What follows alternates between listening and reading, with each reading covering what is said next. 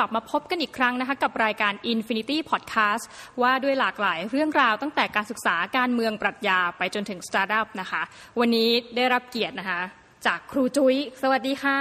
สวัสดีค่ะ จุ้ยกุลธิดารุ่งเรืองเกียรติค่ะถ้าพูดถึงครูจุ้ยนะคะ สิ่งแรกที่ทุกคนจะนึกถึงหลายคนอาจจะว่าเฮ้ยคนฟังใครคือครูจุ้ยประการแรก แต่แล้วถ้าเราพูดถึงคำว่า ฟินแลนด์นะคะและการศึกษาในประเทศฟินแลนด์จริงๆ มีอยู่ไม่กี่คนหรอกในประเทศนี้ที่จะพูดนะคะเพราะว่าอะไรเอ่ยหนึ่งคืออาจจะว่าคนไทยยังมีจำนวนไม่มากนัก ที่จะไปศึกษาต่อในประเทศฟินแลนด์ แล้วจริงๆเนี่ยครูจุ้ยเขามีประวัติศาสตร์อันยาวนานนะคะเกี่ยวกับประเทศฟินแลนด์ ก็คือเป็นนักเรียนแลกเปลี่ยน AFS นี่ให้ครูจุ้ยเล่าให้ฟังนิดนึงไปยังไงมายังไงตอนนั้น คือไป AFS ฟินแลนด์ใช่ค่ะ ก็เลือกไป เป็นอันดับที่หนึ่งด้วยค่ะ คือตั้งใจจะไปฟินแลนด์เลย แต่ตอนนั้นเราอายุ 16 เราก็แค่อยากไปเจอซานตาคลอสกับเจอหิมะ เพราะเราเพราะเราเกิดมาไม่เคยเห็น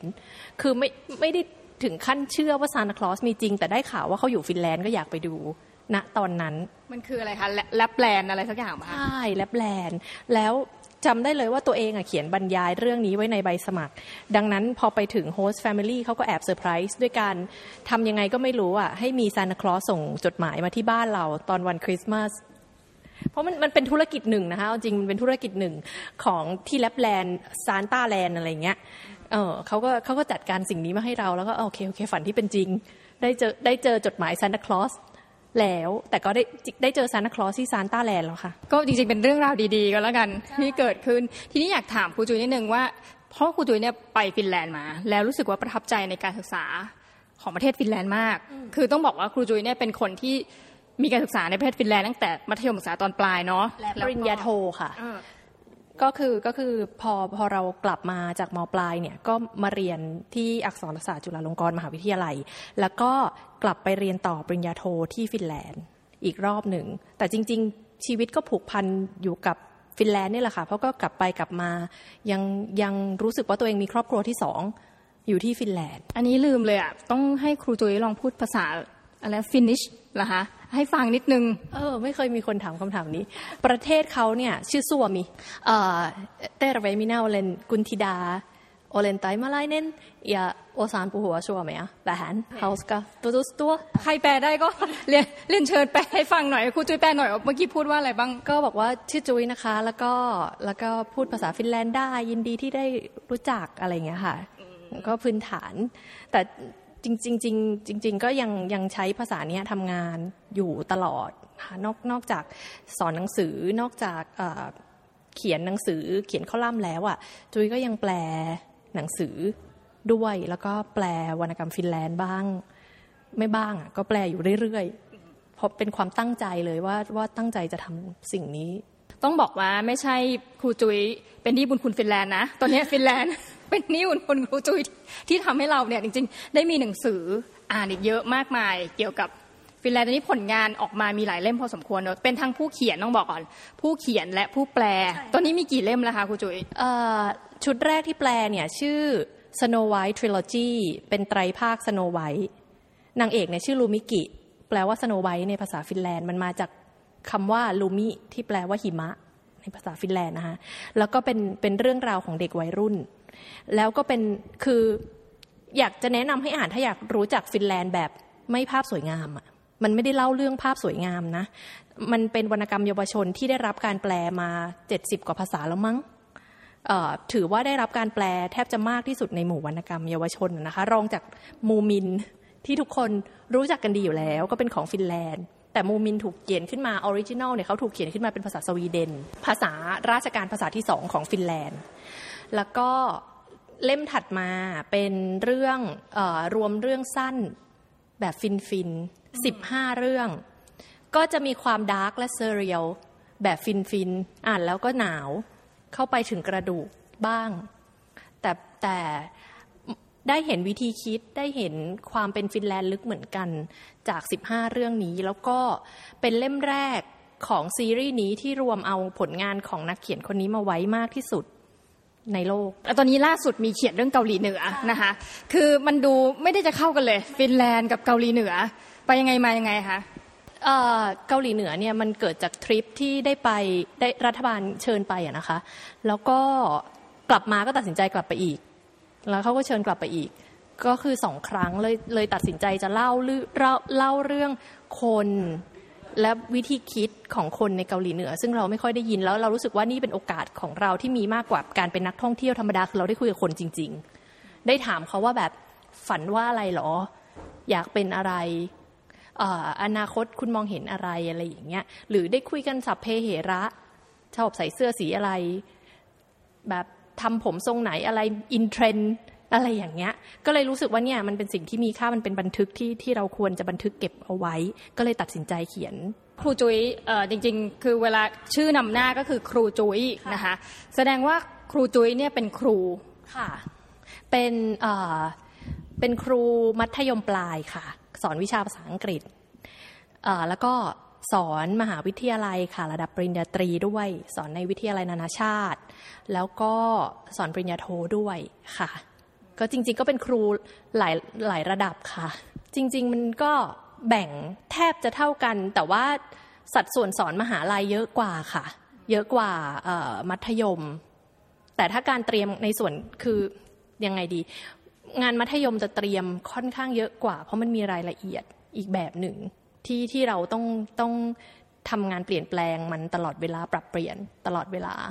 ในเชิงมหาลัยก็ด้วยความที่เราสอนห้องเลคเชอร์ ใหญ่ มันก็จะมีความยากในการปรับพอสมควร แต่ก็ค่ะสอนเอ่อยังไงดีสอนมหาลัยเยอะกว่า แต่ทำงานให้มัธยมหนักกว่า ในฐานะที่เป็นคนที่เรียนในฟินแลนด์ ทั้งระดับมปลายและปริญญาโท อันนี้อยากให้เปรียบเทียบนิดนึงกับเมืองไทยด้วยว่าเอางี้ตั้งแต่มปลายดีกว่า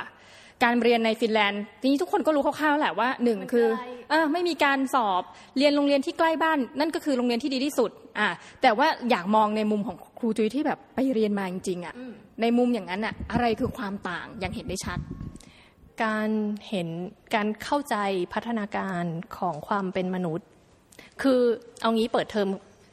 จุยอะเป็นเด็กโรงเรียนเอกชนธรรมดาในกรุงเทพไปโรงเรียนฟินแลนด์ปุ๊บ สิ่งแรกที่คุณครูถามคือ หนูชอบเรียนวิชาอะไรบ้างจ๊ะ ไปเป็นที่ไหนล่ะ เราไม่เคยถูกถามเลยคำถามเนี้ย ไม่เคยมีครูมาถามเราว่าเราชอบเรียนวิชาอะไร อันนี้ไม่ไม่ใช่ครูแนะแนวด้วย ไม่ใช่ ก็คือว่าครูประจำห้องอย่างเงี้ยค่ะเออชอบเรียนอยู่เมืองไทยชอบเรียนวิชาอะไร คือเขาครูแนะแนวก็ถามคำถามเนี้ย แต่ครูในห้องก็ถาม แล้วตอนนั้นน่ะยังไม่เข้าใจความหมายของสิ่งนี้ ไม่เข้าใจว่าปรัชญาการศึกษาฟินแลนด์มันคืออะไร แต่ปรัชญาการศึกษาของฟินแลนด์มันคือเขาเห็นมนุษย์ทุกคนต่างกันเห็นเป็นปัจเจก แล้วก็เปิดช่องทางและโอกาสเสมอ ให้มนุษย์ได้มีทางเลือก ทั้งในระดับบุคคลคือคุยกันแบบนี้และในระดับโครงสร้างการศึกษา มนุษย์สามารถเลือกหนทางได้ตลอด อีกเรื่องที่สำคัญคือมันยืดหยุ่นมากพอ ที่จะเข้าใจว่ามนุษย์ในแต่ละช่วงอายุมันคิดไม่เหมือนกัน ไม่ใช่ว่าคุณอยู่แทร็กสามัญแล้วคุณต้องสามัญตลอดชีวิต คุณจะสลับสับเปลี่ยนสามัญอาชีพ หรือออกไปทำงานเลย แล้วค่อยกลับมา หรือใดๆก็ได้มันตอบโจทย์ชีวิตคุณในทุกๆช่วงวัยที่แตกต่างกัน คุณไม่จำเป็นต้องเป็นคนเดิมเหมือนกันทุกช่วงอายุ ไม่จำเป็นว่าเกิดมา อายุ 15 แล้วต้องตัดสินใจเลยว่า โอเค ฉันจะเป็น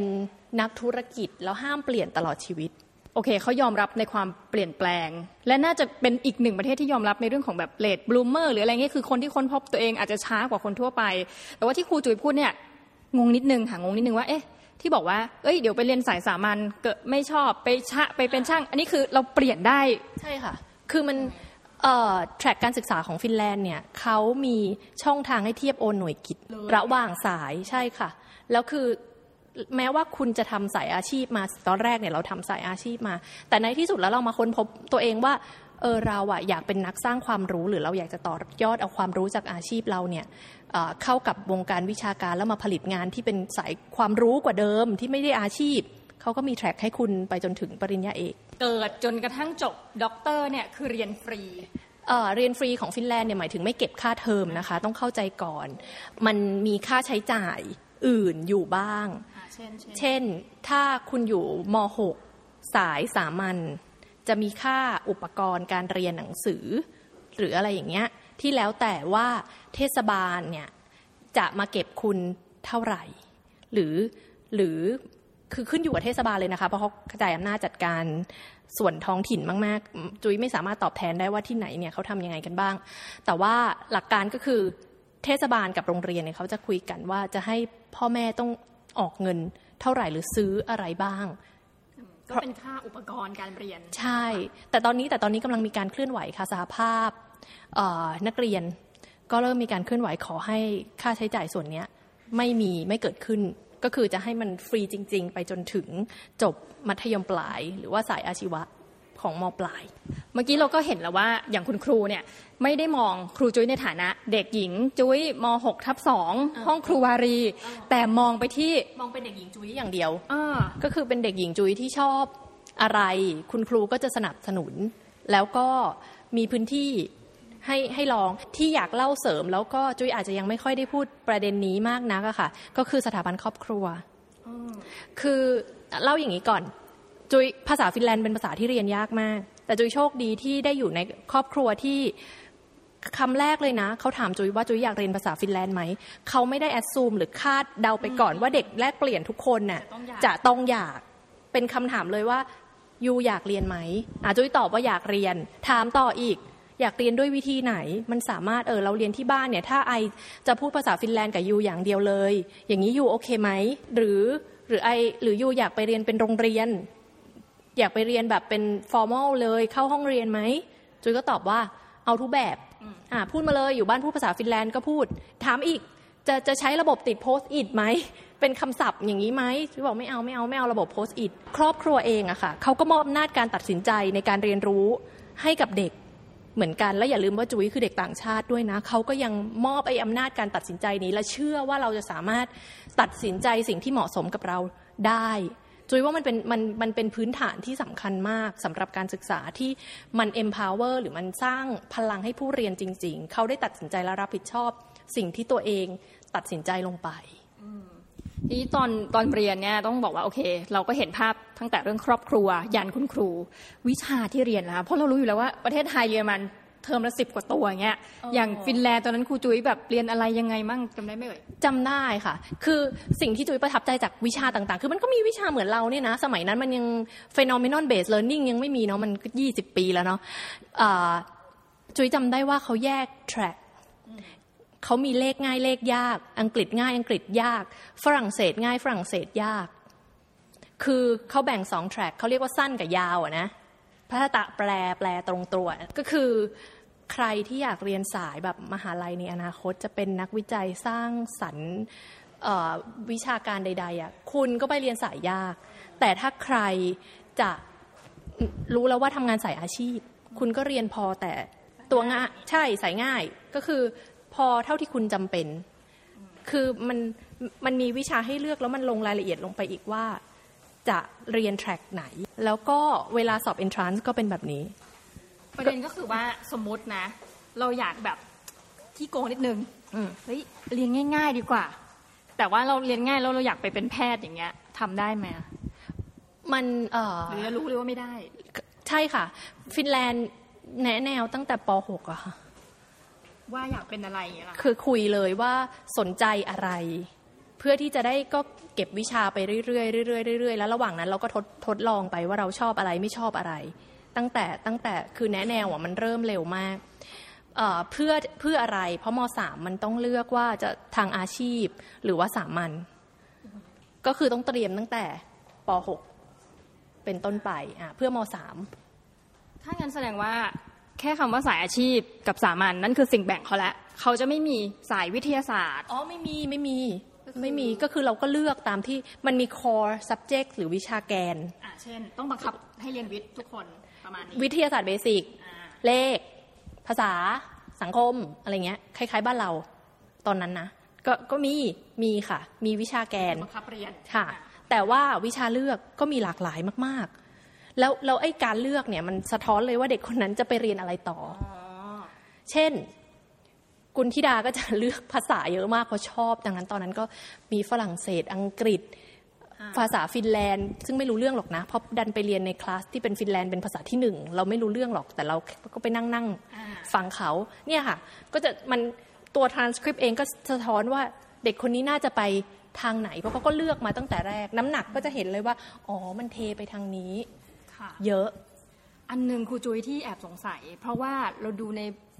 สารคดีอะไรอย่างเงี้ยค่ะเขาจะบอกว่าไม่มีการวัดผลในเชิงว่าแบบวัดรวมกลุ่มเนาะจะเป็นวัดเดี่ยวไอ้อย่างเงี้ยมันจะรู้ได้ไงว่าใครได้เกรดอะไรยังไงเนี่ยครูจุ้ยอธิบายนิดนึงค่ะ คือฟินแลนด์เชื่อว่าการวัดผลเป็นไปเพื่อการพัฒนา และการพัฒนาเป็นเรื่องส่วนบุคคล ก็คือคือเราเราไม่ได้ดูว่าเอาเด็กคนนี้ไปเทียบกับคนอื่น แต่เอาเด็กคนนี้เทียบกับเด็กคนนี้ เทียบกับตัวเอง เมื่อสักสามเดือนที่แล้วเออไรย่างงี้ยเมื่อเทอมที่แล้วเป็นอย่างนี้เทอมนี้เป็นยังไง คือที่เทียบดู progress เทียบดูการความก้าวหน้าของเด็กคนนั้น สมมุติเราเรียนคณิตศาสตร์แบบอะ calculus จะมันจะออกมาเป็นเกรดไหมคะเอ่อเกรดเนี่ยมันเริ่มตั้งแต่มต้นเป็นต้นไป ก่อนหน้านี้เป็น written feedback ก็คือเขียน ไอ้คนนี้ดีใช้ได้เด็กเล็กอ่าเด็กเล็กอะอย่างนั้นอย่างนี้มีพัฒนาการดังต่อไปนี้ทำสิ่งนี้ได้ทำสิ่งนั้นได้ ยังทำสิ่งนั้นไม่ได้ เริ่มทำสิ่งนี้แล้ว แต่ว่ายังไม่ได้ดีนักกัดอาจต้องการฝึกสิ่งนี้มากขึ้น สิ่งสำคัญของฟินแลนด์คือวันให้ให้ transcript ไม่ใช่วันให้ transcript แบบบ้านเราที่ต้องมาดูว่าได้ที่เท่าไหร่ แต่เป็นวันที่ครูเด็ก และพ่อแม่ต้องมานั่งคุยกันอย่างละเอียด ครูนี่ดูงานหนักมากเลย ครูใช่ไหมครูงานหนักแต่เขาไม่มีงานอื่นเลย เขาโฟกัสที่เด็กได้เต็มที่ โอเคคำว่าไม่มีงานอื่นเลยเนี่ยคือ ไม่มีการประเมินผลไม่มีทำฟินแลนด์ไม่มขอไม่ไม่อะไม่รไม่ประเมิน ประเมินทำไมเขาถามประเมินทำไม แล้วเราจะรู้ได้ไงว่าครูคนเนี้ยแบบแอบแอบขายแอมเวย์เปล่าอะระหว่างทางอะไรเงี้ยหรือว่าคือถ้ามีปัญหาเนี่ยฟินแลนด์มันมีมันมีระบบตรวจสอบในตัวเองอย่างยังไงดีอย่างธรรมชาติอะเช่น บางวิชามันอาจจะทำโคทิชชิ่งหรือมันอาจจะสอนสองคน เกิดอะไรขึ้นมันก็มีครูอีกคน ที่อยู่ในห้องเรียนนั้น มีระบบ check and balance ในตัวเอง หรือหรือในห้องเรียนนั้นมันอาจจะมีครูเด็กพิเศษอยู่นั่งอยู่ในห้องนั้นนะถ้าเป็นเด็กพิเศษที่สามารถเรียนรวมได้ และต้องการแค่ครูมาช่วย support มันก็มีครูอีกคนอยู่ในห้องนั้น หรือมี issue อะไรปกติแล้วผอผอฟินแลนด์เขาจะเรียกตัวเองว่าสายสนับสนุน คือสายดูแลทุกคน ดูแล well being หรือดูแลความเป็นอยู่ดูแลให้ทุกคนทั้งครูและนักเรียนเนี่ยทำงานได้อย่างมีความสุขสบายใจค่ะดังนั้นเขาก็จะบอกว่ามีอะไรก็มาบอกสิ ก็คือเป็นระบบที่ค่อนข้างที่จะเปิดพอสมควร ใช่คนจะมาคอมเพลนก็ได้ใช่ชมก็ได้เออก็คือคุยมีปัญหา คือถ้าถามผอผอก็จะบอกว่า มีปัญหาอะไรก็คุยกันสิ จบไม่ต้องประเมินก็ก็ดีนะอย่างนี้อะ แล้วตกตกลงครูจุ้ยขอกลับมาที่เรื่องเกรดค่ะ สรุปแล้วค่ะว่าเกรดอันนั้นอะ มันเปรียบเทียบครูให้เพราะว่าเป็นเราเป็นเรา ไม่ใช่เพื่อจะเปรียบเทียบกับทั้งชั้น มันก็จะดูคือเกรดเนี่ยมันก็มีลักษณะความเป็นการเปรียบเทียบบ้างแหละ แต่มันก็ดูที่ตัวเองด้วยในเชิงที่ว่าฟินแลนด์จะไม่ไม่แทบจะไม่มีเด็กแบบเกรดตกอะศูนย์อะไรอย่างเงี้ย เราน่าจะชอบนะอย่างนี้ไปเรียนเออเพราะเพราะครูบอกว่า สิ่งที่สำคัญของการเรียนรู้คือกำลังใจอะค่ะแล้วถ้าถ้าแบบสมมติเราแบรนด์เด็กว่าศูนย์ศูนย์ศูนย์ศูนย์ศูนย์เนี้ยใครมันจะมีกำลังใจมาเรียนอะใครมันจะอยากเรียนค่ะกำลังใจมันไม่ได้มาจากการบอกว่าคุณจงมีกำลังใจนะมันมาจากการที่เด็กรู้สึกเองว่าอ๋อเรา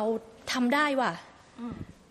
งั้นงั้นเดี๋ยวเทอมหน้าเราทำให้ดีกว่านี้ ดังนั้นวิธีวิธีการสื่อสารหรือวิธีการจัดการกับเด็กก็คือวิธีการที่เป็นเชิงบวกทั้งหมด เพื่อให้เด็กมีแรงมีกำลังใจในการเรียน แล้ว admission ล่ะคะเอ่อฟินแลนด์จะมีสองอย่างนะคะ เวลาถ้าจะเข้าไปเรียนมหาวิทยาลัย ซึ่งบอกก่อนว่าเด็กในสายสามัญมีจำนวนต่ำกว่าเด็กในสายอาชีพนะเอ่อเขาไม่ได้แบบเราเนาะเอ่อแล้วก็มีแก p เยียด้วยก็คือเป็นปีที่สมมุติจบม .6 แล้วยังไม่อยากเรียนมหาลัย อยากไปค้นหาตัวเองก่อน เป็นเป็นบรรทัดฐานธรรมดามากของสังคม ทีนี้เวลาไปสอบเอ็นนะคะก็คือเขาจะมีคะแนนจากฟินแลนด์จะเรียก matriculation examination ก็คือข้อสอบเทสว่าพร้อมหรือยัง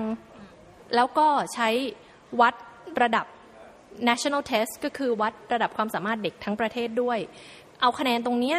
ประกอบกับข้อสอบตรงของคณะนั้นๆ